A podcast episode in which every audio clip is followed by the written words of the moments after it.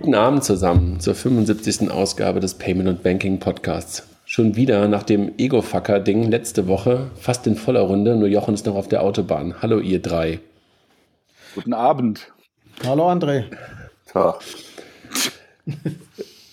Irgendwer hatte ähm, heute Morgen gesagt, sollen wir heute Abend mal reden? Und wir hatten alle das Gefühl, ja, wir müssen mal reden. Wir haben eigentlich gar kein Payment- und Banking-Thema, sondern heute ist der 9. November 2016. Der 9. November ist schon irgendwie in vielen, vielen Jahren ein Schicksalstag gewesen und ähm, heute ist es auch wieder einer, oder Raphael? Jetzt muss ich mir wenigstens nicht mehr merken, ob es der 11. September oder der 9. November war. Egal wie ich es ausspreche, ist beides ein Scheißdatum. Ja, ja ne? so oder so rum, ja. 9-11 oder 11-11-9 ist äh, jetzt ah. beides kacke. Also worüber wollen wir reden? Über das, was eigentlich heute passiert ist. Und ähm, wir versuchen gar nicht irgendwie künstlich irgendwelche Beziehungen in unsere Branche herzustellen, sondern haben einfach das Gefühl, da ist irgendwie gerade was passiert und wir wollen es einfach mal mit euch teilen, was wir dazu denken. Wie habt ihr das dann irgendwie erlebt? Also habt ihr die, euch die Nacht um die Ohren gehauen oder seid ihr heute Morgen wach geworden, irgendwie um sechs oder um halb sieben und habt dann in den Fernseher reingeguckt? Ähm, Mike, wie war es bei dir? Ja, ich bin ja jetzt in einem Alter, wo ich nachts raus muss, ja, so ähnlich wie Batman und ich war auf dem Weg zur Toilette, es war 4 Uhr und schaue hey, ich auch. Ja, ich auch. ich, ich sage mal, wir müssen gleiche, gleiche, gleiche Geschichte. Ja, ich musste pinkeln und gucke auf mein iPhone und lese Spiegel und ich weiß nicht mehr, ich habe nur gelesen irgendwie, dass es nicht so richtig gut läuft für Hillary und konnte tatsächlich nicht mehr schlafen. Ich habe das genauso, äh, sorry, also ich muss kurz einhaken, weil mir war es genauso, 4 Uhr, ich glaube 4 Uhr 5 oder ja, sowas. Ja, und dann habe ich mir das iPad genommen, was irgendwie noch am, am, Bett lag, weil ich gestern Abend irgendwie noch, noch Böhmermann live geguckt hatte, da seine komische Böhmi-Wahl, äh. Und dann habe ich es geguckt und dachte so, what the fuck? Und die waren alle schon so bedrückt im Fernsehen. Ne? Und hab, wusste ich auch nicht, was ich gucken sollte, ob ich Böhmermann gucken wollte, die waren total fertig oder ob ich erste oder zweite gucken sollte. Und dann war das bei mir auch so, dass ich dann irgendwie diese komischen Leute im zweiten sah und dann irgendwie einen total verknitterten Klaus Kleber in der Washington University, der völlig fertig war. Da dachte ich so, what the fuck hier, was geht hier gerade ab? Und dann kippte irgendwie, ähm, was war das, Ohio, glaube ich, und dann im nächsten Moment Florida und dann konnte ich auch nicht mehr schlafen. Wie war es bei euch, Raphael, Kilian? Geschlafen ähm, oder, meinst oder, du, meinst oder, auch, oder, oder, oder auch senile Bettflucht beziehungsweise Granufink, Granufinkflucht? Ich trinke einfach nichts mehr am Abend. Ähm, äh, bei mir ähnlich. Also erstes Kind um 5.30 Uhr aufgewacht und dann hast du auch genau dieses Ding, äh, schaue ich schnell drauf und habe auch gedacht, kann nicht wahr sein. Da war Florida schon vorbei, 5.30 Uhr und ja. dann war es auch vorbei mit der Nacht. Ja? Dann guckst du auch jedes Mal aktualisieren, was passiert jetzt. Und dann hast du sofort Brexit-Déjà-vu, weil auch gestern Abend ins Bett gegangen, eigentlich gedacht, das kann alles nicht so sein und überlegt, bleibst du auf bis um eins, wo ja die ersten Ergebnisse kommen, gesagt, nee, das lohnt sich nicht und dann war es vorbei um 5.30 Uhr. Und Raphael, bei dir? Ich habe tatsächlich bis um eins noch durchgehalten, um mir die ersten Ergebnisse anzugucken. Da war das halt eher noch so, ja, alles ausgeglichen und dann um, um vier aufge, aufgewacht, aber nicht wie, wie ihr wegen seniler Bettflucht sondern weil zu viele Notifications auf meinem Telefon eingingen. Ja. Dann habe ich irgendwie noch so bis um fünf die Augen zugehalten, dann einmal kurz auf den Fernsehknopf gedrückt, CNN an, Trump in the lead. Ich so, okay, Fernseher aus, auf Wiedersehen. Hast du dann einfach echt gedacht, okay, das willst du gar nicht weiter dir angucken? Ich habe dann tatsächlich bis um, bis um sechs oder halb sieben, als ich dann aufgewacht bin und dann CNN und dann waren die halt alle schon mit, mit mega langen äh, Minen saßen sie da und dann so, ja, und wenn dieser Staat noch kippt und der könnte noch blau ja. werden und der könnte noch blau werden, wo ich auch noch dachte so, ja, und morgen passiert ein Wunder. Genau, also das war sehr lustig. Ne? Also die deutschen Kommentatoren waren ja, ich, ich glaube, es gab niemanden, der jedenfalls offen, offen gesagt hat, dass er irgendwie für Trump gewesen wäre, außer dieser verrückte Prinz da irgendwie oder, oder irgendwie dieser Adelige, den Böhmermann in der Sendung hatte ähm, die, die waren ja alle völlig bedrückt. Ne? Es war ja eine total merkwürdige Stimmung, aber trotzdem haben sie immer so, so einem das Gefühl vermittelt, als wenn es noch irgendwie gut gehen könnte. Ähm, aber allen war, glaube ich, schon irgendwie wahrscheinlich so gegen zwei, ja, nee, ich glaube so gegen vier wahrscheinlich war irgendwie allen klar, das geht nicht mehr gut. Bei mir war es dann irgendwie heute hart. Wir haben heute Morgen dann darüber natürlich beim Frühstück gesprochen, irgendwie auch mit den Kindern. Und meine, meine große Tochter, in großen Anführungszeichen, die ist neun, die hat das so mitgenommen, dass die irgendwie heute in der Schule krank geworden ist. Das, ja. war, das war bei uns total, also nicht krank, aber sehr, sehr ähnlich. Ich habe heute zum ersten Mal beim Frühstück mit meinen Kindern über Politik gesprochen. Ja, ja. Weil so der erste Punkt war, können wir jetzt nie mehr in die USA fahren? Ja, mhm. So und, ähm, und zweites war so, gibt's jetzt Krieg? Ja. Genau, genau das, Kilian. Das Thema Krieg kam bei uns dann heute genauso auch hoch und heute Abend noch beim ins Bett bringen wieder. Ja, vor allem, das ist, so ein, das ist vor allen Dingen so ein Gefühl, und meiner ist ja jetzt zehn, wir sind auf dem Weg zum Schlagzeug gewesen, äh, Schlagzeugunterricht heute Nachmittag, und auch da war Radio an, das äh, war 17 Uhr, Nachrichten. Und tatsächlich diese Angst, die wir als Kind ja, oder ich zumindest äh, teilweise hatte, so diese abstrakte Angst, Krieg, ja, diese Wettrüsten, USA, Russland, ähm, Gut, das mag jetzt vielleicht nicht mehr so ein Thema sein, weil Putin hat ja äh, Trump relativ schnell gratuliert. Ähm, die konnten ja jetzt Freunde werden, aber das macht es ja nicht unbedingt besser. Mhm. Ja, die, die, der Gedanke, dass der einen Koffer hat, wo er alleine auf den Knopf drücken kann, ist irgendwie ein komisches Gefühl bei, bei ihm, ja. Raphael, ohne Kinder, wie war es bei dir? Ohne Kinder. Es gab heute Morgen eine, eine schöne Zusammenfassung. Das war ein schwarzer Kommentator auf, auf CNN der quasi den Ball nochmal aufgenommen hat. Könnt ihr euch dunkel daran erinnern, als noch vor ein, zwei Wochen das nächste Tief äh, erreicht wurde, ähm, wo dieses Interview von Access Hollywood rauskam, wo er gesagt hat, ich darf Frauen auch irgendwo hingreifen. Wo viele Republikaner danach gesagt haben, den Typen kann ich nicht unterstützen, wie zum Henker soll ich meine Tochter damals jemals wieder in, in die Augen gucken. Mhm. Und der meinte halt so etwas wie, Jungs, ich habe jetzt ein Problem. Wenn ich zurückkomme und meinen Kindern in die Augen schaue, wie zum Henker soll ich denen erklären, dass du kein Bully sein sollst, kein Arschloch, kein Vollidiot, wenn am Ende des Tages da jetzt jemand der Leader of the Free World geworden ist, der ohne die Million von seinem Daddy mh, mm, mit einer Arroganz durch die Weltgeschichte läuft, Sachen von sich gibt, die einfach jenseits von Political Correctness sind, ähm, und ein ziemlich offensichtlicher Bully ist und jetzt kommen dann auch irgendwie 5000 andere äh, Attribute, die du diesem Typen dazu basteln kannst. Wie sollst du jetzt in irgendeiner Form deinen Kindern beibringen, dass das nicht okay ist? Schwierig. Und das finde ich extrem valide. Ich meine, eine Sache, die hat mich echt gewundert und das ist etwas, was wirklich, wirklich mich persönlich absolut anwidert dieser Typ ist Ende diesen Monats vor Gericht wegen sexueller Nötigung einer 13-Jährigen. Ja, gut, das, das kann doch wohl nicht wahr sein. Das kann doch nicht deren Ernst sein. Ja, die Frage ist natürlich, äh, die stellt man sich, äh, Raphael, und ich habe auch keine Antwort darauf. Ja, jetzt einfach zu sagen, die sind alle dumm, das sind alles Rednecks, ja, äh, muss man sehr vorsichtig sein mit so einer Aussage, weil das würde bedeuten, dass das irgendwie für die Hälfte der Amerikaner zutrifft, was ich mir nicht vorstellen kann. Ein Viertel. Viertel. Die Hälfte hat nur gewählt und die Hälfte hat die Hälfte Entschuldigung, ja gut, gewählt. Okay. ähm, aber trotzdem sind es immer noch ziemlich viele Amerikaner. Mhm. Ähm, und ich glaube, das ist auch, auch tatsächlich zu kurz gedacht. Aber ich habe keine richtige Antwort auf die Frage, warum passiert das? Außer glaube, vielleicht Frustwahl, wie Brexit. Ne, Frustwahl glaube ich nicht, aber ich glaube, ich glaube einen, einen, einen Punkt darf man nicht von der Hand weisen. Und dass einfach diese politische Klasse, ähm, die einfach in den USA einfach seit Jahrzehnten nahezu die gleiche ist. Und das ist vielleicht auch irgendwann ein Problem, was uns genauso ähm, treffen kann dass es immer die gleichen sind. Und das hat ja schon in, in, in den USA, gerade jetzt bei Clintons und auch bei Bushs vorher, schon fast was, sowas wie Dynastien oder bei Kennedys ja auch. Kennedys vor allen Dingen, ja. Genau. Ja, ja, sowas, ja sowas, sowas, sowas, sowas, fast, fast schon sowas, sowas wie, wie, wie Monarchen, ja. Und ich glaube, ich glaube, ich glaube, ich glaube, Kilian, ich glaube, das darf man nicht von der Hand weisen, dass einfach da einfach ein Sumpf gewachsen ist, wo einfach viele Leute einfach dann Anfang gesagt haben, ey, weißt du was? Das muss weg. Und dieser Typ hat es halt auf eine, wie Raphael das gerade auch gesagt hat, auf eine perverse Art und Weise geschafft, diese Dinge total zuzuspitzen und Dinge auszusprechen und Dinge zu sagen, die einfach, die man einfach nicht, nicht sagt und die man einfach auch nicht, nicht gutheißen kann. Und trotzdem hat er halt damit immer, also er hat sozusagen die, die Grenzen verschoben.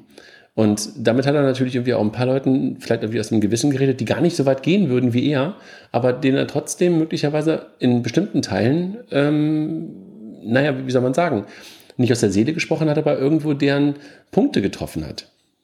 Ja, und, und äh, vielleicht, wenn du dann überlegst und dann guckst du diese Hillary an, ich habe sie heute dann irgendwie auch in ihrer Rede gesehen, äh, heute am, am Nachmittag, als sie dann, was ja gestern irgendwie auch peinlich war, dass sie dann in der Nacht nicht mehr vor, ihre, vor ihr Wahlkampfteam getreten ist, sondern erst heute, heute am Morgen vor das Wahlkampfteam getreten ist Die ist schon selbstgefällig, ne? Die ja, ist schon echt Die Rede war echt gut. Also die Konzepte. Das fand ich auch. Das fand ich auch. Ja, ja, ja, Raphael, bin ich bei dir. Dachte Weil also, Obamas Rede noch besser war.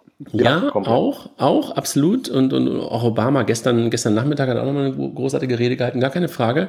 Die Rede war gut, finde ich auch, Raphael. Und trotzdem war kein Stück in dieser Rede drin, dass sie sich irgendwie mal an die eigene Nase gefasst hat. Ich hab, wir haben ja eben Kilian. Also äh, ein Punkt zu dem von anderen. Also ich glaube, diese, dieses Ding mit diesem politischen Establishment, da gehe ich nicht so ganz mit, ja, weil wir haben jetzt acht Jahre äh, Obama gesehen dort, der finde ich jetzt nicht für das klassische Establishment steht dort. Also das ist nicht Bush, das ist nicht Clinton, das ist nicht Kennedys und so weiter. Ich glaube, es ist eher eine Gegenbewegung dazu und ähm, das heißt, dass man, dass das vielleicht auch ein Schritt zu früh war für USA und man halt doch viele an, hatte, die sagt, ich war, bin eigentlich nicht ver einverstanden mit einem äh, acht Jahre schwarzen Präsidenten. Das ist Aber das musst so. du mal überlegen, Kilian, wenn das ja. tatsächlich so wäre. Als Gegenbewegung, ich meine, wo leben wir? Also in welchem Jahrzehnt leben wir dann tatsächlich, wenn es sowas wie eine Gegenbewegung gegen einen schwarzen Präsidenten gibt? Ja, ja gut, das das kann, kann ich ja nicht beantworten, die Frage drauf. Ja, klar, also, das, das, äh, aber ich glaube, dass das nicht, das ist nicht ein Grund, und ich glaube, es gibt auch nicht einen Grund, aber es ist, glaube ich, mit ein Grund. Es gibt auch welche, die einfach per se dagegen wählen. Punkt, ganz egal, wer, wer dort ist, weil es ja, weil es ja klassisch immer einfacher ist. Und ja, und äh, wahrscheinlich auch meiner Meinung der Clinton fehlt gewisserweise diese Volksnähe, die sie nicht hat. Die ist distanziert dazu. Das ist, glaube ich, nicht Establishment. Sie ist einfach distanziert. Sie hat nicht diese Volksnähe, die ein äh, Obama hatte, die wahrscheinlich auch ein Trump hat. Wobei, wobei ich gestern Abend was, was, was Interessantes gehört habe. Das hab, war mir gar nicht so bewusst, aber wenn man drüber nachdenkt, habe ich das auch verstanden. Ich glaube, Obama hat es auch den Republikanern in Washington unglaublich leicht gemacht, gegen ihn zu sein. Weil er halt irgendwie immer den Leuten das Gefühl gegeben hat, so war, glaube ich, der Kommentar da gestern, ähm, dass er immer von einer moralisch höheren ähm, ähm, Ebene gekommen ist und du ihn einfach natürlich einfach scheiße finden konntest dafür. Ja, du durftest nicht angreifen, weil du dann genau. äh, an, angriffen, äh, angreifbar warst im Sinne von, du bist ein Rassist. Ja, dass das vielleicht irgendwie, aber auch generell. Also er hat natürlich auch eine gewisse Arroganz durch seine Smartness, durch, seine, durch sein Intellekt. Und das hat er einfach auch die Leute spüren lassen. Das kann ich mir gut vorstellen. Aber, aber was ich nicht verstehe, ja, das mag eine Begründung sein. Auf der anderen Seite schauen wir uns nochmal wirklich an, wer dort gewählt wurde. Jemand, der Veteranen beleidigt, jemand, der ganz klar, äh, in, in, nicht in Interviews nicht, aber der in, in, in heimlich aufgezeichneten Interviews jetzt nicht so oder Gesprächen nicht so sonderlich gut über Frauen redet. Ja, also ja, auch öffentlich. Hallo, das auch öffentlich, Interview, öffentlich auch. Ja. Die, die Frau hat ein Periodenproblem, Alter. Ja, ja genau, diese Geschichten, äh, absolut.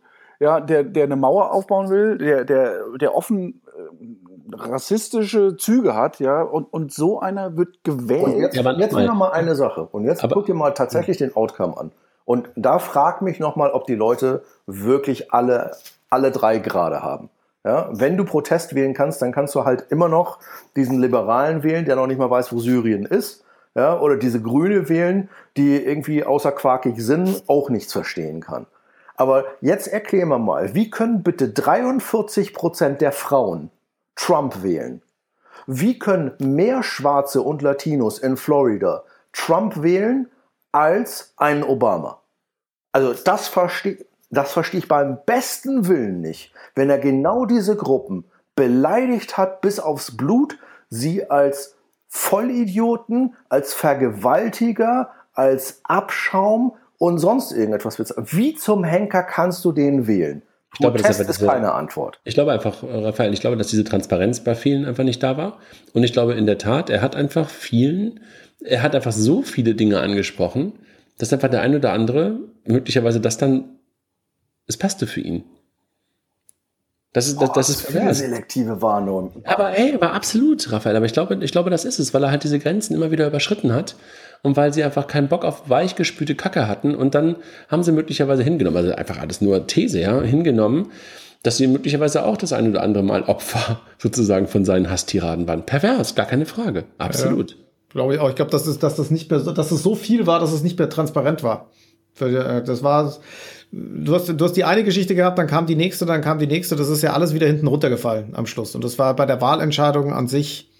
Ja, aber es wurde ja immer schlimmer es fing an mit, dass er, dass er äh, die, die, die Megan damals beleidigt hat nach dem ersten Interview, weil er sich unfair be, äh, behandelt war. Dann hat er sich über diesen ähm, behinderten Journalisten ausgemacht, sich lustig gemacht vor die Leute. Dann fängt er an, Mexikaner pauschal als Vergewaltiger. Dann kommt seine komische äh, Mauer. Dann kommt er mit, ach ihr lieben Schwarzen, ihr braucht jetzt auch mal eine Chance. Lasst, lasst, wählt doch mal mich. Ich gebe euch vielleicht auch mal ein paar Brotkrumen. Äh, das ging ja, das ging ja quasi nur noch, es gab nur eine Richtung und das wurde immer perverser, immer abstruser. Ja, jetzt kannst du sagen, okay, der Typ ist einfach durchgeknallt und der beleidigt einfach jeden. Nein, hat er nicht. Ja, aber weiße Unterschicht hat er niemals beleidigt. Aber war es nicht möglicherweise so, dass er, ein, ne, da hast du recht, war es nicht möglicherweise so, dass es uns transparenter war hier, weil wir so kritisch mit ihm waren, als es möglicherweise vielen Amerikanern war? Das kann gut sein. Ich meine, die Medien oder die Berichterstattung, äh, das, was man ja auch nur wirklich am Rande mitbekommen hat, das ist ja überhaupt nicht vergleichbar mit unserer Berichterstattung. Das ist ja wie Zirkusfernsehen. Das kann man, da, da, ich weiß gar nicht, wie man in der Lage sein soll, als Amerikaner diese Informationen überhaupt in irgendeiner Art und Weise zu filtern. Ja, weil für mich war das total, ab, äh, total nicht nachvollziehbar. Da, da, da werden ja auch in Nachrichtensendern Verschwörungstheorien aufgestellt, ja wo man sich dann die Frage stellt, wie kann das eigentlich sein? Ja, also, wenn du nichts davon, also wenn du alles davon ignoriert hast, dann gab es den einzigen Fernsehsender, den du aufgemacht hast, der war Fox News. Weil jeder andere und selbst ein Fox News hat sich hingestellt und hat gesagt, naja, das mit den Frauen, das war jetzt irgendwie aber nicht, das ist kein Locker-Room-Talk. Ja, also ja, das ist eine sehr komische Medienlandschaft da drüben. Wo, warum hat er sich dann alle fünf Minuten beschwert, dass die Medien sehr, sehr, sehr sanft mit Hillary umgehen und nicht sanft mit ihm? Das widerspricht doch dem, dass die Leute nicht informiert waren. Wenn du Medien, ja, bin ich bei dir, wenn du Medien jetzt ähm, reduzierst auf, auf TV und, weiß ich nicht, Radio und Zeitung, aber schauen wir uns an, was vielleicht in den sozialen Netzwerken passiert ist, ja, wie war da die Stimmung? Ich, ich meine, wir versuchen das ja zu erklären, ja. Also irgendwoher muss er die Stimmen bekommen haben, ja. Und ich, ja. Also ich glaube, auch da ist unsere Wahrnehmung selektiv von dem, was wir in den sozialen Medien sehen. Ich glaube, das ist doch noch, und das ist so mir so ein bisschen bewusst geworden, doch noch sehr, sehr weit weg von der, von der Realität, die es in den USA halt gibt. Und da, und da sind wir jetzt an dem Punkt, da gab es heute äh, viel aus Kalifornien und viel aus der VC-Community. Auch sehr nachdenkliche Tweets, Äußerungen und ähnliches, die da hießen, wie kann das sein? Dem Silicon Valley wird immer wieder vorgeworfen, ihr lebt in einer Bubble und ihr habt nichts mit der Realität zu tun. Ähm, aber einer hat das sehr schön auf den Punkt gebracht und er meinte, wie kann das sein, dass jeder, ausschließlich jeder, jeder Student, jede Firma, mit der ich Kontakt habe, jede Firma, in die ich investiere, jeden Entrepreneur, den ich sehe, jeden Studenten, den ich hier einlade, ausschließlich jeden, mit dem ich spreche, Bekannte, Verwandte, Angestellte, jeder, auch nicht für eine Millisekunde darüber nachdenken könnte, Trump zu wählen und jetzt plötzlich 49 Prozent der Wahlgänger oder mehr diesen Menschen gewählt haben. Wie disconnected aber, bin ich? Aber Raphael, Conny, ne, kennst du auch, ist gerade in den USA seit ungefähr einer Woche und hat für sich so selber jeden Taxifahrer, jeden Uber-Fahrer, den er hatte, gefragt. Und in Seattle war, glaube ich, die erste Stadt, irgendwie Anfang der Woche, war es 6 zu 1 für Trump. Mhm. In Los Angeles war es 5 zu 2 für Trump. Mhm. Also er hat das, er ist rüber und hat einfach jeden gefragt. Und der war schon geschockt. Weil er, er konnte es natürlich nicht fassen, weil er natürlich genau in dieser Bubble, die du gerade auch beschrieben hast, genauso unterwegs ist, in dieser VC-Bubble und in dieser Tech-Bubble und da sagt, da ist ja keiner. Da sind ja alle für, für Hillary oder jedenfalls gegen Trump. Aber bei den Menschen, die halt normale Dienstleistungen erbringen, sage ich mal. Also sozusagen, äh, wie hast du es vorhin gesagt, die weiße Unterschicht und ähm, wahrscheinlich ähm, sind bei den Taxifahrern noch nicht mal nur weiße Unterschichten dabei. Da ist es halt anders gewesen. Und jetzt komme ich halt genau an den Punkt, wo was ist da in den, was ist da in den Polls passiert? Was ist da in den in Vorhersagen passiert? Offensichtlich haben wir ja ein Problem, dass Wahlvorhersagen, wie sagt der, der Verrückte, rigged sind im Sinne von nicht für ihn, hat er vollkommen recht. Aber offensichtlich, weil Leute sich nicht getraut haben, wenn sie gefragt wurden, die Wahrheit zu sagen. Dass sie nämlich für Trump wählen würden und nicht für Hillary. Da habe ich gestern Abend auch diesen, diesen deutschen Wahlforscher gehört, den wir immer auch nach unseren Wahlen irgendwie ähm, immer wieder im Fernsehen sehen. Und der sagte, Wir haben ein Problem ähm, als, als ähm, ähm, Demoskopen, dass wir halt gewohnt sind, aus der Vergangenheit ähm, heraus plus ähm, wahrheitsgetreuen Aussagen ähm, kurz vor den Wahllokalen zu, zu, zu extrapolieren. Und das ist halt dann nicht mehr möglich, sobald du halt ähm, mit solchen ähm, Populisten unterwegs bist. Weil dann einfach Stimmungen da reinkommen und Leute plötzlich die Unwahrheit sagen, genau wie du es gerade sagst. Und du kannst einfach solchen solche populistischen äh, Meinungen und solche Stimmungen kannst du halt nicht aus der Vergangenheit hochrechnen. Und das ist das Problem, was wahrscheinlich sowohl beim Brexit als auch jetzt hier hochgekommen ist und was, hoffen, was hoffentlich nicht, aber ja. möglicherweise nächstes Jahr auf uns zukommt. Genau. Aber das kannst du auch nicht messen.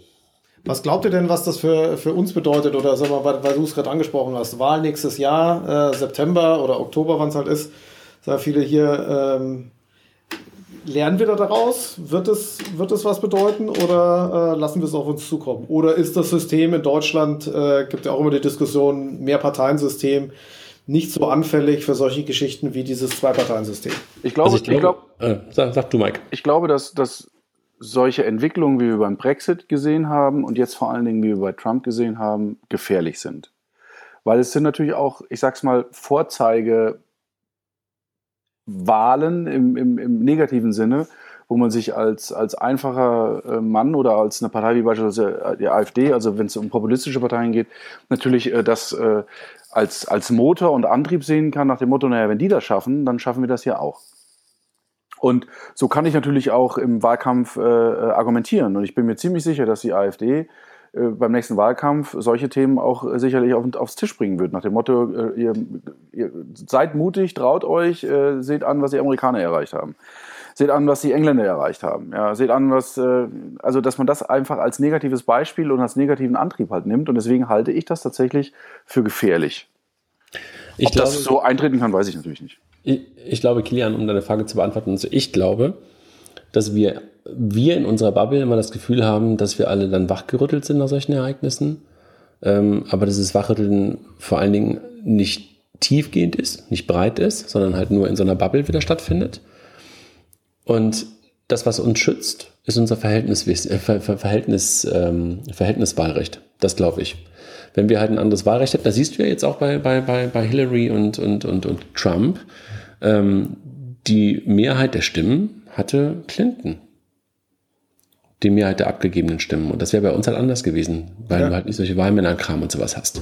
Das heißt, also, das System siehst du schon als Teil des Problems. Das Problem in den USA, ja, oder bei uns halt als Schutzmechanismus auf jeden Fall, klar. Ich meine, nicht umsonst ist dieses, äh, ist dieses Wahl, ähm, diese, dieses Wahlsystem und, und das, das, das, System, was wir haben, ist ja, ist ja, ist ja eine Antwort auf, auf die Zeiten während der Weimarer Zeit gewesen. Ich meine, die haben ja nicht so umsonst irgendwie 48 bis 50 da in Bonn rumgesessen und haben uns diese Verfassung und dieses Wahlrecht gegeben. Das hat ja schon äh, durchaus einen Sinn. So scheiße, wie wir das manchmal finden mögen.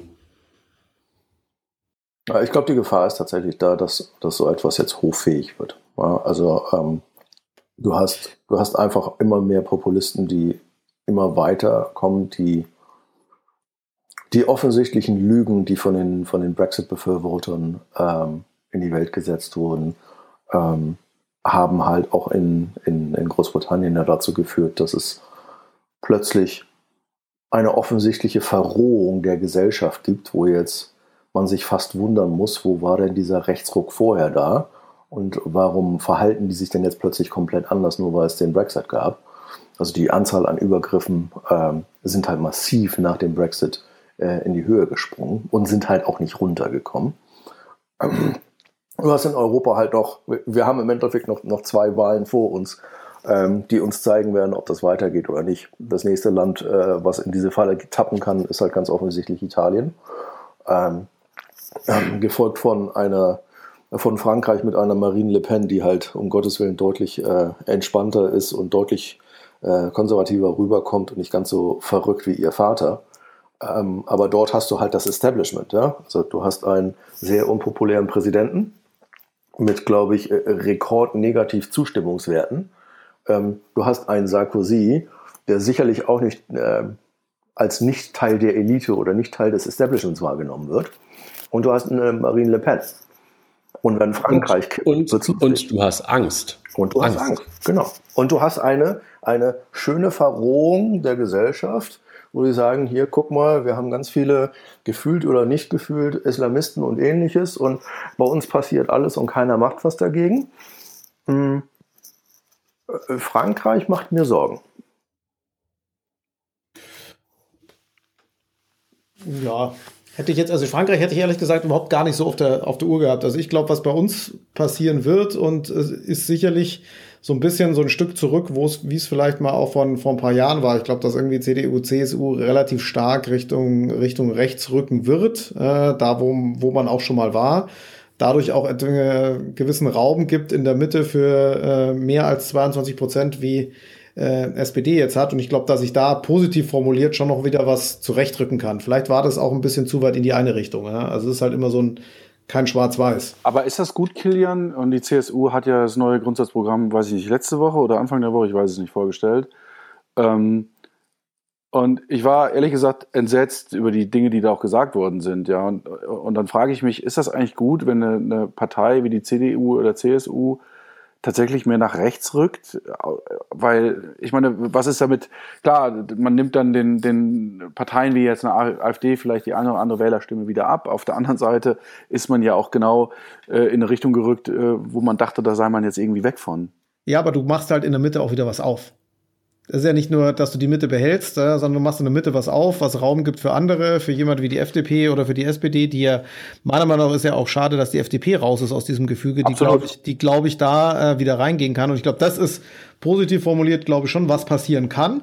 Ähm, wie, wie, du sagst, ob das jetzt gut ist oder nicht gut ist, dass eine CDU, CSU wieder weiter nach rechts rückt, ist eine andere Diskussion. Ne? Aber ich glaube, es ist besser, als wie wenn diesen Bereich die AfD äh, annimmt. Da kannst du wieder nur ähm, die, das äh, alte Strauß-Zitat bringen. Ja, das ist, glaube ich, schon noch mehr Stabilität, als wenn du wie in Berlin 14% AfD hast. Aber glaubt ihr, was, was mich interessiert bei diesen ganzen, bei der ganzen Diskussion, und wir haben ja im Vorfeld des Podcasts, äh, als wir noch nicht auf Aufnahme gedrückt haben, schon mal so ein bisschen diskutiert. Ist das nicht ein generelles Problem, dass das äh, Establishment den Bezug zum normalen Wahlvolk, zum normalen Bürger verloren hat und nicht in der Lage ist, komplexe Themen so zu verpacken, dass es jeder versteht? Ist es nicht ein Kommunikationsproblem unter Umständen, dass ein Trump sich hinstellt und platte Parolen bringt, die für jeden erstmal nachvollziehbar sind und dass das leichter zu leichter oder leichter wählbar ist als vielleicht eine Clinton, die eher komplexe Antworten, auch auf komplexe Themen gegeben hat. Das Problem, also ja, einfache Antworten sind einfach und dementsprechend halt auch gut, gut verpackbar. Und wenn du jemanden hast, der über 12, 13 Jahre Medienerfahrung hat, ähm, dann kann der das garantiert auch ganz gut verpacken. Das ist für mich immer noch so die Beruhigung bei der AfD. Wenn du da irgendjemanden vor die Kamera packst, dann ist das so, als ob du einen 18-jährigen Fußballspieler vor die Kamera packst und fragst, wie war denn das Spiel? Da kommt da halt manchmal sehr, sehr interessanter Quarkball raus. Ähm, wir leben in einer komplexen Welt. Globalisierung hat uns allen gut getan, in Summe. Globalisierung gibt aber auch viele, viele, viele Verlierer oder zumindest gefühlte Verlierer. In einer globalisierten Welt gibt es meines Erachtens halt keine, keine einfachen Antworten. Und die einfache Antwort von einem, von einem Donald Trump war, Trust me, I know how to do it. Hm.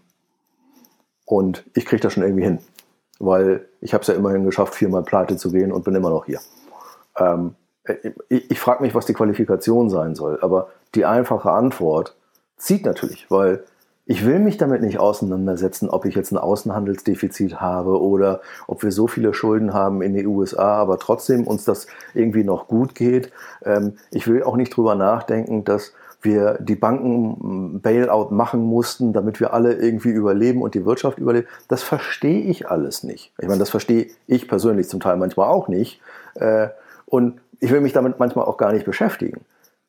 Aber der Punkt ist halt, du kannst eine komplexe Welt nicht einfach wegignorieren und auf einfache Antworten eindampfen. Das funktioniert meines Erachtens nicht. Ich hatte ja immer noch das Gefühl, dass der, dass der eigentlich gar nicht selber Präsident werden wollte. Das war, das, ich glaub, das war auch der Fall. Das war auch lange der Fall.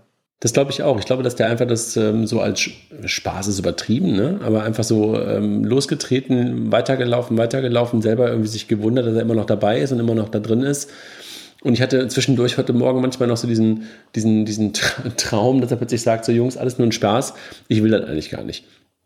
Ähm, und das ist, glaube ich, jetzt irgendwie wirklich die Herausforderung. Und das war gestern auch etwas, was ich so mitgenommen habe aus der Nacht, als ich da Fernseh, äh, Fernseh schaute dass irgendwer meinte, die Herausforderung für ihn wird jetzt werden, gute Berater zu finden. Weil normalerweise stehen die Leute ja Schlange. Wenn du einen guten Präsidenten hast oder einen mittelmäßigen Präsidenten hast, kannst du dich ja in der Administrativen da irgendwie echt gut verdingen und dann irgendwie Karriere machen. Mhm. Nur bei dem jetzt da reinzugehen, wo du mit großer, großer Wahrscheinlichkeit davon ausgehen kannst, dass der maximal vier Jahre durchhält, danach ist deine Karriere ja tot. Ich, also ich, ich kenne, das Argument hat man ja oft gehört. Man hat ja auch gehört, dass ähm, der, der Vorwahlkampf der Republikaner war ja auch schon sehr hässlich. Und dann hieß es so, ja, und jetzt kommt die Beratung, jetzt wird das alles ein bisschen ruhiger. Das wurde nicht ruhiger. Das mhm. wurde halt immer aggressiver. Und jetzt kommen die Leute und sagen, ja, ja, aber jetzt braucht er ja richtige Berater. Der, der Typ hört nicht zu. Ich, muss, ja, ja. ich kann jetzt halt einfach nicht, ich habe gerade einen Unternehmer in Deutschland im Kopf. Dieser Unternehmer hatte im C-Level jede Position doppelt und dreifach besetzt. Und warum? Weil der so explosiv war, dass der morgens reingegangen ist und einfach irgendeinen aus dem Silver-Level gefeuert hat. Und jetzt stell dir mal vor, wer geht denn da rein? Und jetzt nimm dir mal die, die auch noch die, diese Abstrusität, dass die Republikaner, das House of Representatives, den Senat, den Pick auf, das, auf den obersten Gerichtshof haben. Der Typ kann vier Jahre lang durchregieren, sagt durchregieren, ne? Das Schöne ist, in vier Jahren, wenn irgendwie das passiert, was ich habe heute Morgen einen Zettel gemacht, was alles in 2017 und 2018 passiert, für mich, glaube ich. Wenn irgendetwas davon schief geht, dann kann er sich halt nicht hinstellen und sagen, der war's. Und das war bis jetzt immer seine Ausrede. Der war's. Das geht nicht mehr. Es sei denn, es kommt zu einer abstrusen Situation, wo ein republikanischer Senat einen republikanischen Präsidenten blockieren muss. Die Frage ist halt nur natürlich, äh, will man überhaupt, dass irgendwas schief geht, ja, weil wie du das so schön gesagt hast und ähm, er hat halt tatsächlich äh, relativ viele Befugnisse. Also er kann schon. Äh, das, weißt du, was das Problem ist, Mike? Ich glaube, und diesen Begriff habe ich mal irgendwann von, von, von, meinem alten lieben Kollegen Arnold übernommen, das ist eine unguided Missile. Ja. Und das ist echt die Herausforderung bei diesem Typen. Und davor haben wahrscheinlich auch unsere Kinder, Kilian und, und Mike, wahrscheinlich auch Angst, ohne dass sie genau wissen, wovor sie nicht gerade Angst haben, sondern einfach nur aus unseren Aussagen, die sie mitbekommen oder das, was sie im Radio hören die Unberechenbarkeit dieses Menschen, das ist tatsächlich das größte Potenzial. Ja, unguided Missile. Wir haben einen 45. gewählten Präsidenten, von dem keiner weiß, was er machen wird. Sag mal ganz kurz, wenn wir jetzt mal ganz äh, hart, ne, harter Schwenk, ähm, doch mal ganz kurz so auf, auf, auf diese, auf diese, ähm, ich sag mal, Tech, ähm, Tech-Welt gucken und immer dieses Riesenvorbild USA. Jetzt gucken wir alle immer dahin und gucken so, was die machen und welche Finanzierungsrunden und was für geile, was für geile Gründer und was für geile Ideen. Eigentlich kann man das dann nicht mehr als Vorbild haben, oder? Kommt drauf an, wer du bist. Also. Wenn du ein, wenn du ein Freund von Peter Thiel bist. Wollte ich gerade sagen. Aber es ist schon, schon hart, ne? dass man äh, gerade in unserer Bubble, in der wir uns befinden, gucken alle mal dahin und, und, und jetzt guckst du da, äh, schaust in das Land, in Anführungszeichen, rein und denkst, das kann doch nicht wahr sein. Das kann doch kein Vorbild sein. Da, da kann man sich doch nicht dann orientieren. Ja. Jede Diskussion, jede Diskussion, Raphael, die du führst mit irgendwelchen äh, ob das jetzt Vorstände sind oder sowas, immer so, ja, guck mal in die USA. Hier, äh, Kollege Käse schreibt seine Bücher immer irgendwie Silicon Valley und, und, und jetzt irgendwie German Valley. Also immer, natürlich immer in diese Bubble reingeworfen, immer dieser Blick da rein. Aber wie kaputt dieses Land eigentlich ist, das ist doch irgendwie auch. Ähm ja, aber das, das sehen wir doch von außen, wenn wir da sind, auch. Also ich kann mich noch erinnern, dass, dass ich vor zwei, drei Jahren Gespräche im Silicon Valley hatte mit, mit Investoren, die mir gesagt haben, so, ja, EMV, also jetzt Kartenzahlung und du musst das auf dem Gerät machen. Wir haben doch überall 4G. Dann habe ich den Typen angeguckt und gesagt, sag mal, Ich meine, dein Tesla kommt vermutlich nicht so weit, also zumindest damals nicht. Ja. Bist du jemals oben ins Napa Valley gefahren? Bist du jemals da hochgefahren und hast mal geguckt, ob du dann noch 4G hast? Und zwar, das ist mir egal, ob du Verizon, T-Mobile oder AT&T hast. Du meinst, die Bubble, über die wir gerade sprechen, ist wirklich eine unfassbar kleine Bubble, die Von irgendwie Palo so. Alto, Mountain View, gibt Ja. San Francisco und da hört sie auf. Ja, und dann ist sie auf der anderen Seite New York, ne? Und Boston. Und das ist, also, wa- was passiert im Valley? Ich meine, ein Peter Thiel hat sich ja viel, viel, viel anhören müssen. Ja, so frei dem Motto, wie kannst du nur und den Typen unterstützen und bla. So, der Mensch hat ja sicherlich auch sehr schräge Ansichten manchmal. Ist halt Libertarian by the heart, ja. Ähm, und viele Leute haben trotzdem Angst vor dem, weil er so eine, eine sehr starke Meinung und auch eine sehr starke Persönlichkeit ist. Könnt ihr euch noch erinnern, vor zwei, drei Wochen äh, hieß es so, oh, kann Facebook sich nicht mal langsam äh, von, von Peter Thiel lossagen, wieso ist der noch im Board, das ist doch inakzeptabel, bla bla bla. So, glaube ich, dass ein Peter Thiel zumindest mal ein Berater sein wird für dieses Cyber, was der Donald nicht versteht, ja, wo er ja Teile des Internets abschalten will, da wo die ISIS ist. Alter, Vollhonk. Ähm, der Typ wird natürlich mehr Macht bekommen. Was heißt denn das für die anderen? Sind die jetzt, weil jeder Tech-Mogul, ja, von einem Chris Secker, über einem Reed Hoffman, über einem Tim Cook, alle, alle, alle waren sie super auf demokratisch, haben Hillary unterstützt und sonst irgendwas.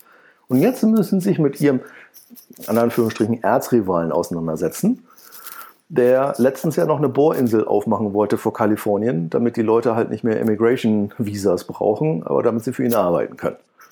Äh, Weißt du, was das Schlimme ist, Raphael? All das, was du erzählst, wäre bei House of Cards völlig unglaubwürdig. Ich weiß. Und das ist die Realität, das ist krass. Das ist wirklich so. Wenn man das sich so alles anhört, ja. Ich muss ja gerade auch nochmal noch mal eine Seite aufgemacht.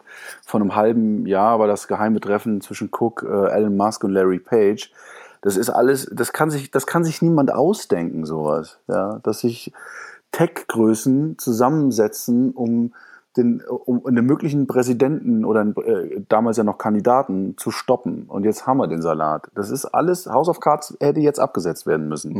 Ich habe heute Morgen sogar noch einen, in Anführungsstrichen, Witz gehört, ja, ähm, wo jemand gesagt hat, okay, jetzt mal ganz ehrlich, so im Nachhinein betrachtet, ist Obama eigentlich eine nette Idee. Er darf ja eigentlich keine dritte Amtszeit machen. Ähm, können wir nicht das Kriegsrecht verhängen, weil dann kann er einfach am Amt bleiben.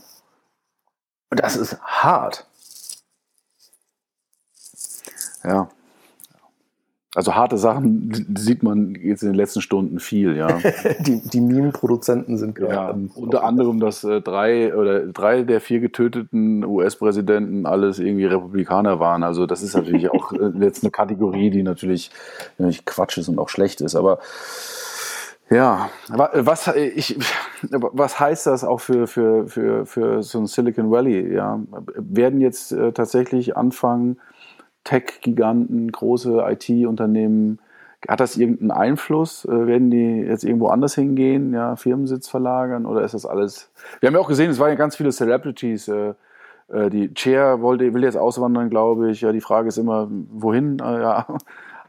Aber passiert da was oder war das dann am Ende des Tages doch nur? Ja, am Ende des Tages, glaube ich, kommt es jetzt erstmal auf die nächsten, äh, wie lange haben wir noch? Anderthalb Monate drauf an. Januar. Ne? Also, wer wird sein Schattenkabinett? Wer kommt da rein? Ja, der sitzt ab Donnerstag, sitzt da mit Obama. Also die, die, das muss man sich mal vorstellen. Ja. Der, der Typ, der ihm gesagt hat, dass du kein Amerikaner bist, der muss jetzt ab Donnerstag mit ihm in einem Raum sitzen und die machen in Anführungsstriche Übergabe.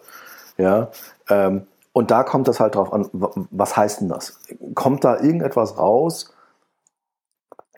Baut er diese Mauer? Macht er Immigration Laws anders?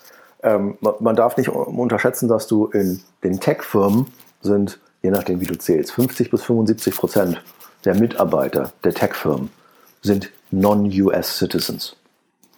Mm.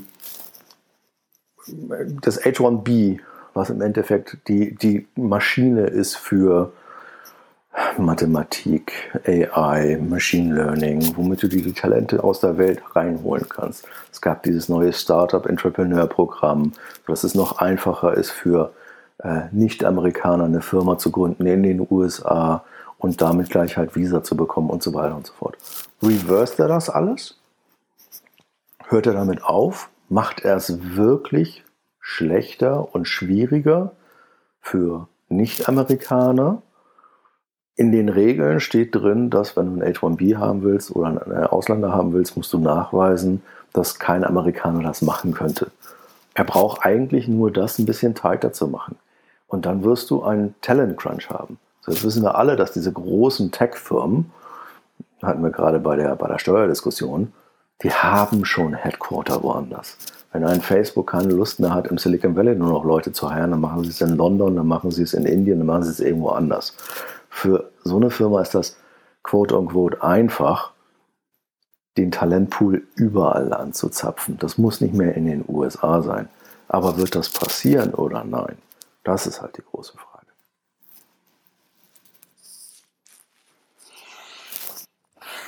So, und jetzt?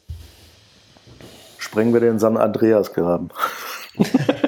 Katerstimmung. Dann, dann, dann trennt sich Kalifornien ganz von alleine.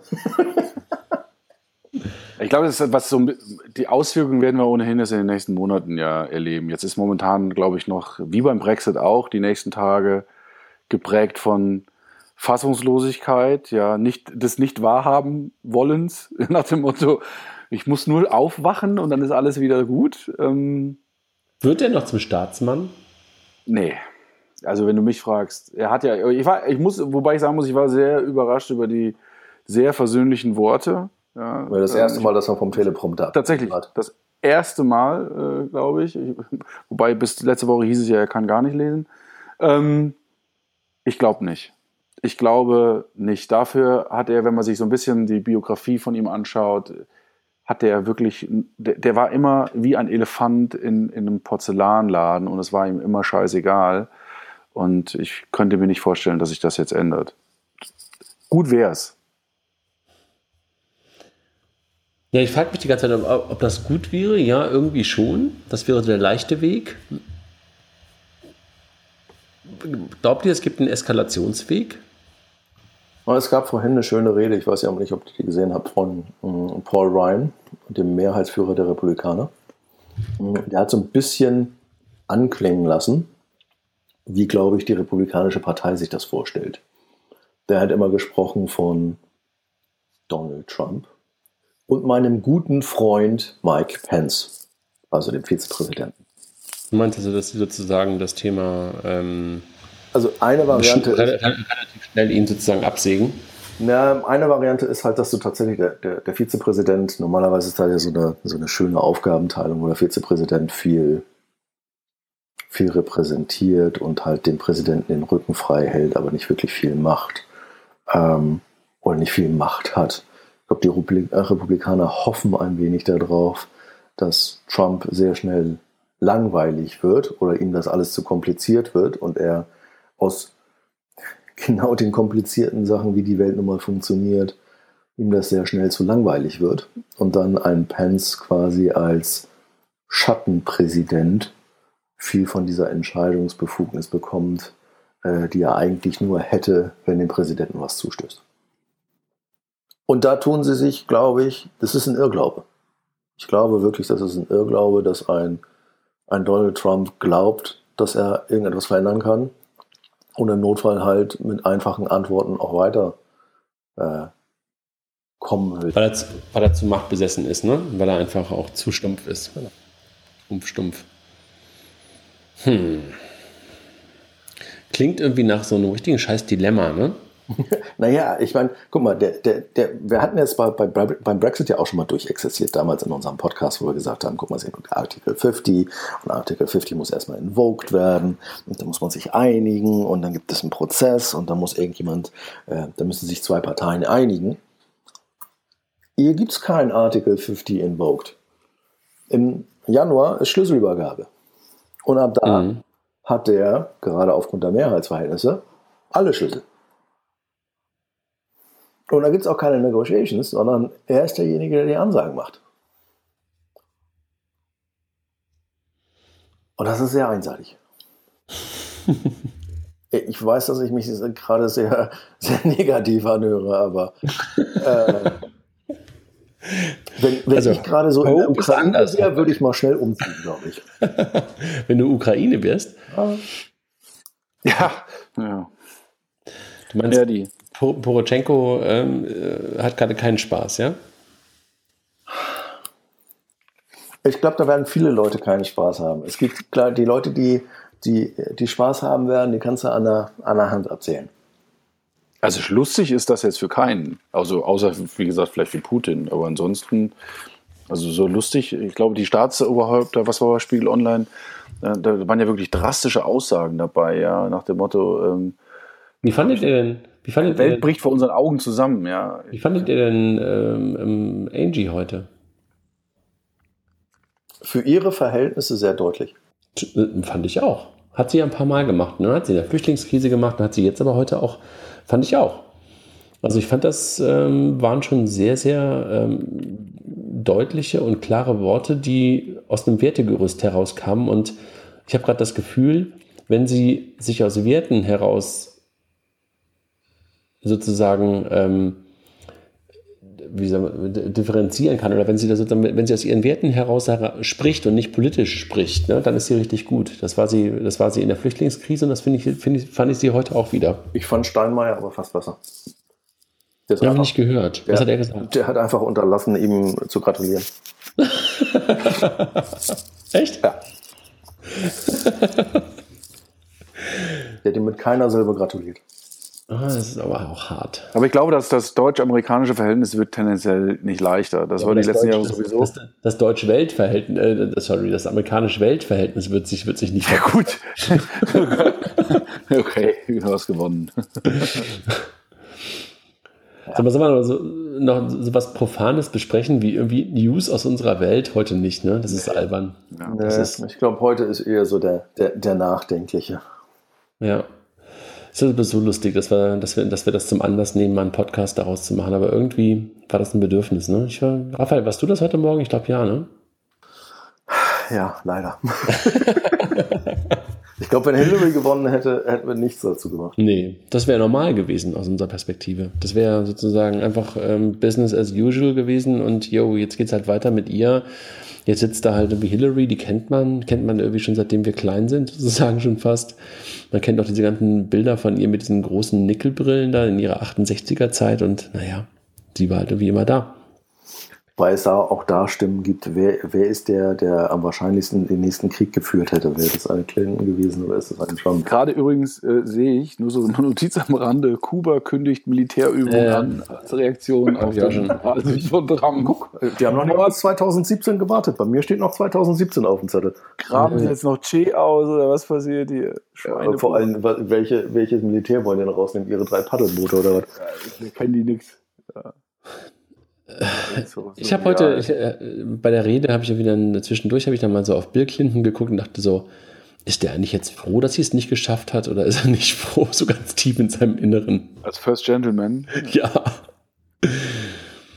Ja, ich weiß nicht.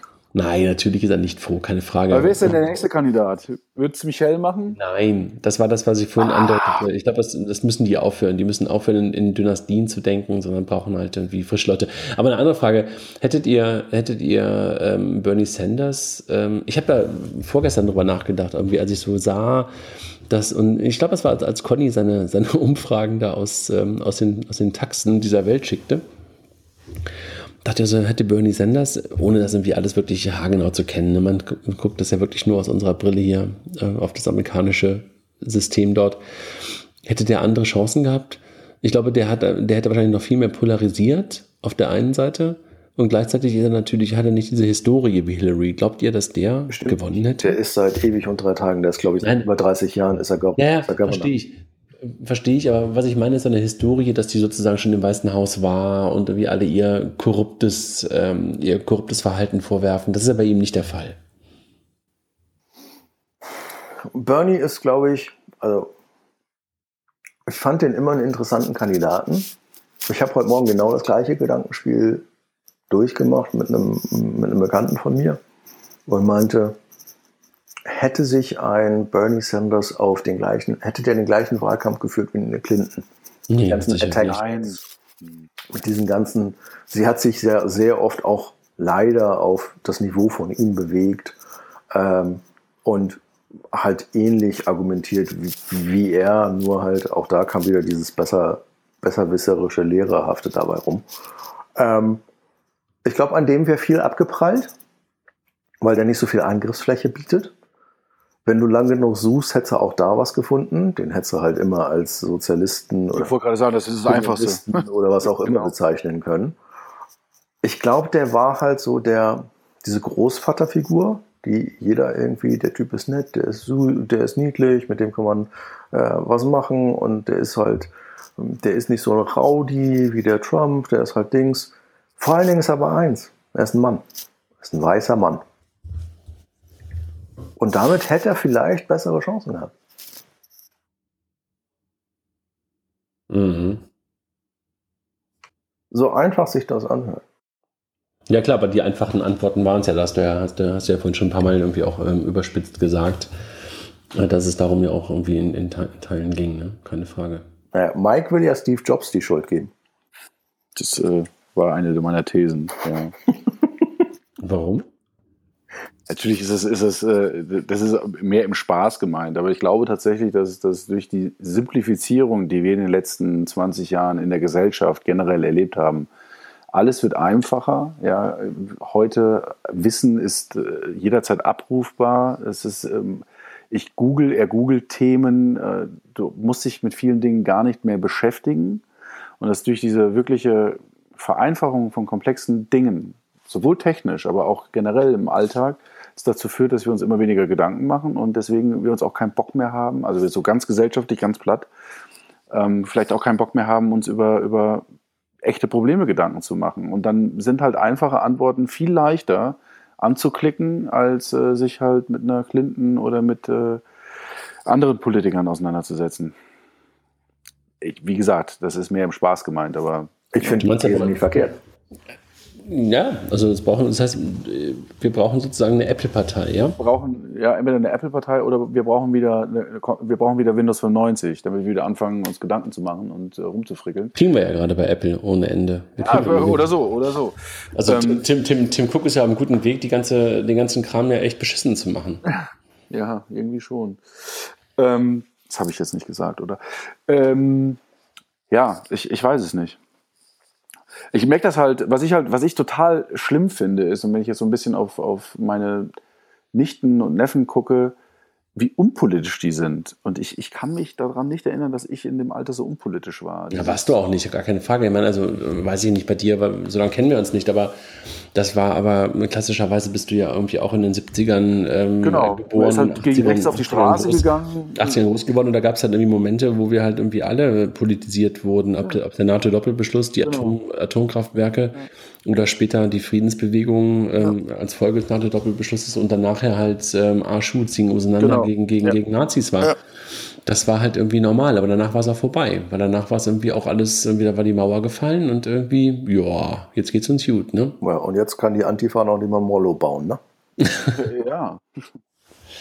Ja, schon hart, schon hart. Und was tun wir? Nix, ja. Also wir reden immerhin gerade schon seit 52, 53 Minuten über so etwas wie Politik, ähm, was ja schon eher ungewöhnlich ist und wo wir uns ja auch schon darüber Gedanken gemacht haben, tun wir das überhaupt? Äh, äh, äußert man sich überhaupt in der Öffentlichkeit über sowas wie Politik? Jetzt ist es hier bei Trump und, und, und Clinton gerade in Deutschland ja noch relativ ungefährlich, weil irgendwie alle ja nahezu der gleichen Meinung sein werden. Aber es tut ja auch keiner mehr was. Also man, äh, wer, wer von uns macht Politik? Wer, wer von euch ist irgendwie in einer Partei und wer von euch ähm, macht wirklich Politik, außer dass er aktiv wählen geht? Keiner wahrscheinlich. Ja, nein, also wie du es gesagt hast, ja, weil, ja. Genau. Raphael? Ich bin froh, dass mein Staat jetzt mal wieder seit zwölf Monaten eine Regierung hat. ich nachdem wir, in Spanien? Nachdem wir, nachdem wir Protestwähler hatten, die irgendwie so ein Bullshit verzapft haben, dass jeder mit keinem mehr reden wollte. Und jetzt nach zwölf Monaten haben wir wieder den gleichen Regierungschef wie vorher. Na super. Wählst du in Spanien? Ja. Ich dachte, du hast du keinen deutschen Pass? Nein. Echt nicht? Nein. Hast du nur einen spanischen? Ja. Oh. Ich bin, ich bin außer in Lokalpolitik bin ich für nichts verantwortlich hier. also in Berlin darfst du wählen, ja? Genau. Da fährst du, da fährst du Sackkarren durch die Sackkarren durch die Stadt. fahre ich viel durch die Sackkarren gehören sicherlich auch dazu. Nein, du weißt, was ich meine. Es war so Lokalpolitiker, der die Sackkarre durch die Gegend gefahren hat mit der Leiche drauf. Genau. Ja. Der, von der Piraten, ne? War ja, genau, mhm. genau. Lass uns nicht über Sackkarren und Leichen sprechen. das ist also ein, ein, ein, ein, blöder Abschluss für diesen. Absolut. Nein, aber was ich nur sagen will, also wir, wir, wir sprechen mal über Politik und das tut, tut man in der Öffentlichkeit gar nicht, weil man ja irgendwie auch sagt unter Freunden und so, vielleicht gerade so eben, aber welche, welcher, welcher Kollege spricht denn heute noch über Politik? Also außer, dass man sich möglicherweise mal so, war so ansatzweise, wenn sowas wie eine Ukraine-Krise hochkommt, da mal so kurz drüber unterhält, aber es bezieht auch keiner wirklich Stellung, außer dass man sagt, die AfD ist doof. Ja, super, mein Gott, das ist ja richtig Stellung bezogen, ne? ja, was, was, was, mich halt tatsächlich ein bisschen annervt, und da habe ich halt im Bekanntenkreis ein paar Leute, die sehr politisch im Sinne von politisch aktiv sind, ähm, ist tatsächlich, dass viel Brot und Spiele, Leute nehmen das hin, die gehen dann halt auch mal auf eine Demo und dann hört es dann auch auf. Wenn man es wenn reduzieren kann auf ein Einmal Event, ne? Ja, oder ich drücke mal auf Like ja, mhm, ja. Auf, auf Facebook und dann habe ich ja meine Meinung kundgetan und das war's. Dafür musste ich mich noch nicht mal irgendwie vom Sofa erheben. Mhm. Das mache ich ja gar nicht. Diese ganzen, diesen, diesen ganzen Kram, äh, das habe ich, irgendwie, das hab ich noch nie gemacht. Diese ganzen äh, Petitionen und so ganzen Kram, habe ich noch nie gemacht. Das ist für mich auch keine Politik. Aber für, für, für, für genügend Leute ist das halt genau der Punkt, ja, ich habe doch, ich hab doch meine Meinung gut getan. Aber, aber du, du, sagst es, André. Äh, gefühlt bin ich auch 100% bei dir. Das ist eigentlich keine Politik. Aber wenn wir über Digitalisierung reden, dann gehört das auch ein Stück weit dazu. Ja, da hast du recht. Da hast du recht. Da hast du recht. Aber da ist aber unsere Politik noch nicht angekommen, weil diese ganzen äh, Petitionen ja, also jedenfalls nicht, dass ich das ja wirklich wüsste oder dass ich das wie immer wahrgenommen hätte, ja nicht wirklich irgendwo ernsthaft ankommen. Also diese ganzen TTIP und, und, und, und wie hieß das andere Ding mit Kanada? Genau. Hatten, haben diese, haben diese Petitionen oder irgendwie eine, eine Relevanz gehabt? Nee. Im, Aus, Im Ausland schon. Also ich weiß, dass ich. Ja, aber nicht bei uns. Die einzige Relevanz, die wir hatten, war irgendwie so ein, so ein Mini, Mini-Bundesstaat in Belgien, ja. Der hatte eine Relevanz plötzlich in der ganzen Sache. Ja, ich glaube, der Punkt ist, ähm, Macht das Sinn, sich so zu engagieren? Ja, sicherlich. Äh, das ist aber eigentlich das Mindestmaß. Wie du vorhin schon so schön gesagt hast, ja, wir haben nicht mal die Massendemonstrationen wie in den 80ern. Castortransporte, Atomkraft, NATO-Doppelbeschluss, ähm, wir wollen keine Atomwaffen hier haben. Ähm, es gibt eine, eine Statistik, die, die, die macht mich wirklich, wirklich, wirklich sauer. Ähm, wenn du dir anguckst, wie viele Leute damals im Linksterrorismus umgekommen sind, ja, wir reden über 70er Jahre, 80er Jahre, Hochzeit der RAF, und dir dann anguckst, einfach die letzten zehn Jahre, was aus rechts gekommen ist. Mhm. Dann frage ich mich persönlich, was braucht dieser Staat eigentlich noch für Zeichen, um sich genau so zu engagieren wie damals gegen die Linksterroristen, gegen die Rechtsterroristen? Weil die Zahlen geben das deutlich her dass du jetzt endlich mal aufwachen musst und genauso wie damals gegen die RAF auch gegen rechts vorgehst. Und irgendwie ist das so Statistik. Das guckt sich keiner an. Jeder ist so bedröppelt. Oh, das geht immer weiter nach oben. Das ist jetzt blöd. Flüchtlingskrise, ach, das geht jetzt immer noch weiter nach oben. Das ist jetzt nochmal blöd. Aber so richtig aufwachen tut da keiner. Mhm. Und ja, du sprengst halt nicht in Herrhausen in die Luft. Genau, das war, war gerade genau mein Gedanke, dass einfach ähm, es perfider passiert und ähm, unterhalb einer, einer, einer öffentlichen Wahrnehmung sozusagen. Und äh, da muss man sich natürlich fragen, warum die öffentliche Wahrnehmung nicht da ist, obwohl es in, in Summe mehr ist, möglicherweise auch viel breiter verbreitet, als man das irgendwie wahrhaben will. Warum das irgendwie, ähm, ja, es ist einfach nicht so martialisch, ne?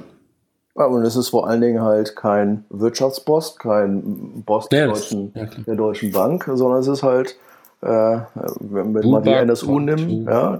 Ponto Schleier, ne? Genau, das waren halt so, ach ja, nee, das ist lieber eine, eine Fehde oder sonst irgendwas, oder es ist halt der Gemüsehändler um die Ecke. Naja, oder halt, ach, da drüben ist wieder so ein geplantes äh, Asylantenheim in die, in die Luft gegangen. Das war ganz ehrlich. Die haben halt keine Lobby. Mhm. Und die Lobby sollten eigentlich die Leute sein. So, und womit schließen wir jetzt ab? Außer, dass wir jetzt alle wie eine Partei gründen? Ja, nicht, ich mache nicht heißt Piraten alle? auf, ey. Das ist ja jetzt der Startpunkt der Permanent Banking Partei. Jetzt kommen wir, ist die Katze ja mehr oder weniger aus dem Genau, Spitzenkandidat ist dann der Mike und der André. Papp. Papp. wo treffen wir uns? Im Pub. Ähm, äh, ja. es, äh, ich glaube, das, das, was, was für mich auch die Geschichte jetzt wieder, wieder so ein bisschen zeigt, ähm, ich mache mir jetzt dieser Tage mehr Gedanken auch über Politik und man denkt auch automatisch mehr darüber nach, kann man sich irgendwie besser involvieren in dieses ganze Geschehen. Man muss ja nicht direkt in irgendeine Partei eintreten, muss auch nicht direkt irgendwie ja, was nicht, von der Polizei einkesseln lassen. Was, was denn sonst? Was ist denn ein Schritt? Ich gehe mal zum Elternabend vielleicht, fange ich klein an. Ja, ich, André, ich weiß es nicht. Ähm, kannst du nicht sagen. Das Problem ist ja, dass sozusagen Politik heute bei uns meistens in Parteien stattfindet.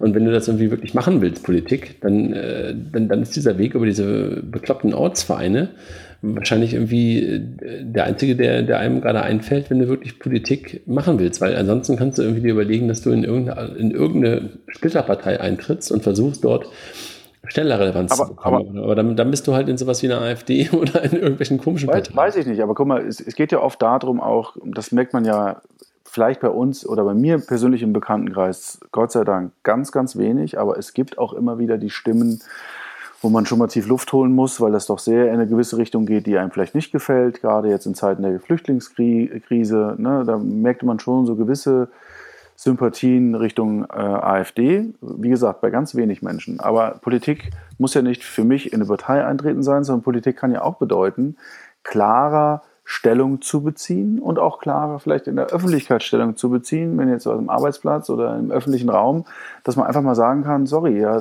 das, was du hier gerade sagst, das geht halt nicht, ja. Das Courage, ist ja auch eine Form Politik. von Politik. Man muss ja nicht irgendwo für werben oder direkt in der Partei Mitglied sein. Mhm. Vielleicht. Aber wie gesagt, Weil das ist auch so ein Punkt, ja. Ich weiß nicht, das, ich mich das, das, das finde ich ist halt Zivilcourage und, und, und, und, und, nicht, und, und, und nicht wirklich Politik. Ja. Das Politiksystem hat natürlich eine große, ein, ein großes Problem und das meintest du halt selber. Das ist halt viel Vereinsmeierei. Absolut. Ja. Absolut. Absolut. Und es sind halt nicht die Besten, ne? sondern es sind halt die Leute, die am längsten durchgehalten haben und die halt irgendwie Zeit dafür hatten, sich da irgendwie durch die Ortsvereine durchzukämpfen. Ja, Sitzfleisch. Genau. Ja, und, und welche, muss man sich ja dann auch wieder überlegen, welche Motivation hast du denn? Ich meine, das ist ja nicht immer nur Geld, aber welche Motivation hast du denn heute Politiker zu werden, außer dass du halt irgendwie fett wirst? Guck dir die ganzen Politiker an, die nach Berlin kommen. Innerhalb kürzester Zeit äh, quellen die irgendwie um 20, 30 Kilo auf, weil sie ständig irgendwie fressen, wenig schlafen und saufen. Und irgendwie äh, ganz viele Ehen gehen dabei kaputt, die pennen nicht.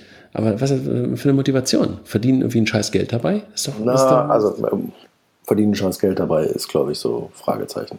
Ja, aber Raphael, ja, wenn du wirklich die Besten willst, wenn du wirklich die Besten willst, dann ist es irgendwie, dann ist es irgendwie nicht wirklich vergleichbar zu dem, wenn du wirklich richtig, richtig, richtig gute Leute haben willst, ja, die die Möglichkeit haben, irgendwo richtig Karriere zu machen und dann guckst, was du halt als normaler Politiker verdienst, dann ist das kein Vergleich. Ja, das ist natürlich viel Geld, ja, aber kein Vergleich zu dem, was du ansonsten, wenn du richtig geil bist, irgendwo anders verdienen kannst. Ja, guck, guck, dir mal äh, die, die arme Frau Merkel an, ja, die verdient was? Eine Viertelmillion. Das ist ja super. Dafür kriegt ihr natürlich auch kriegt ein Auto, darf durch die Weltgeschichte fahren und sonst irgendetwas. Ist ja alles nett. Aber eine Viertelmillion, guck dir mal DAX vor.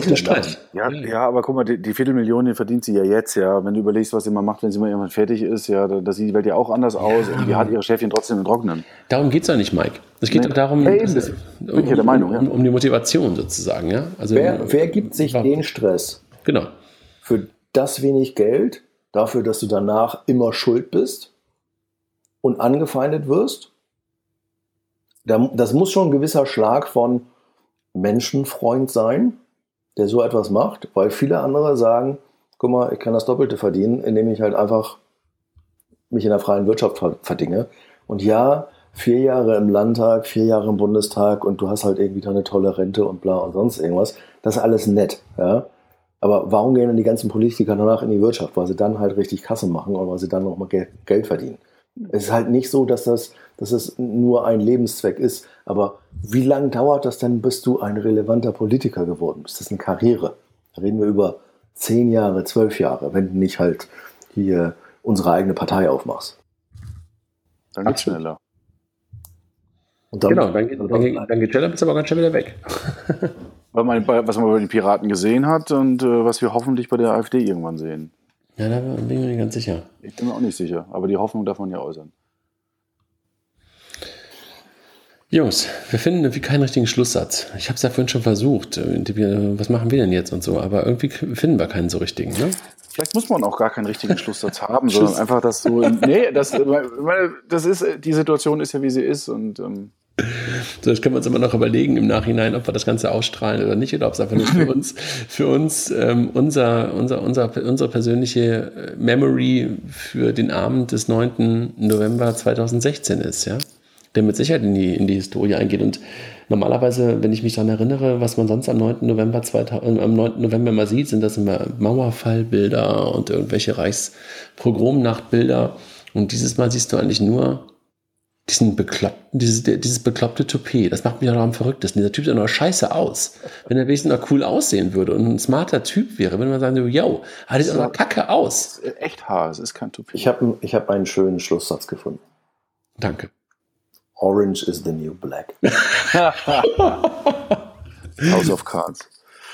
Danke, Raphael.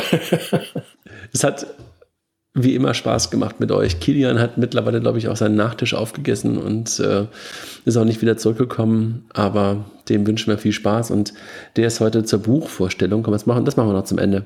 Zur Buchvorstellung Digital Payments in Frankfurt. Ähm, das neue Buch von Markus Mosen ähm, von Concardis, was sie rausgebracht haben. Ähm, mit dem tollen Titel Digital Payments Revolution im Zahlungsverkehr. Wobei ich ja das, ich sage jetzt noch was, ne? es geht fast, fast Politik. Ich bin ja kein Freund von diesen Revolutionsaussagen, ne? weil ich immer das Gefühl habe, dass in Revolutionen einfach kein Geld verdient werden kann. Aber wenn sie Revolutionen im Zahlungsverkehr machen wollen, naja, sollen sie tun. Das Buch heißt so und wir können demnächst, glaube ich, fünf Stück davon verlosen.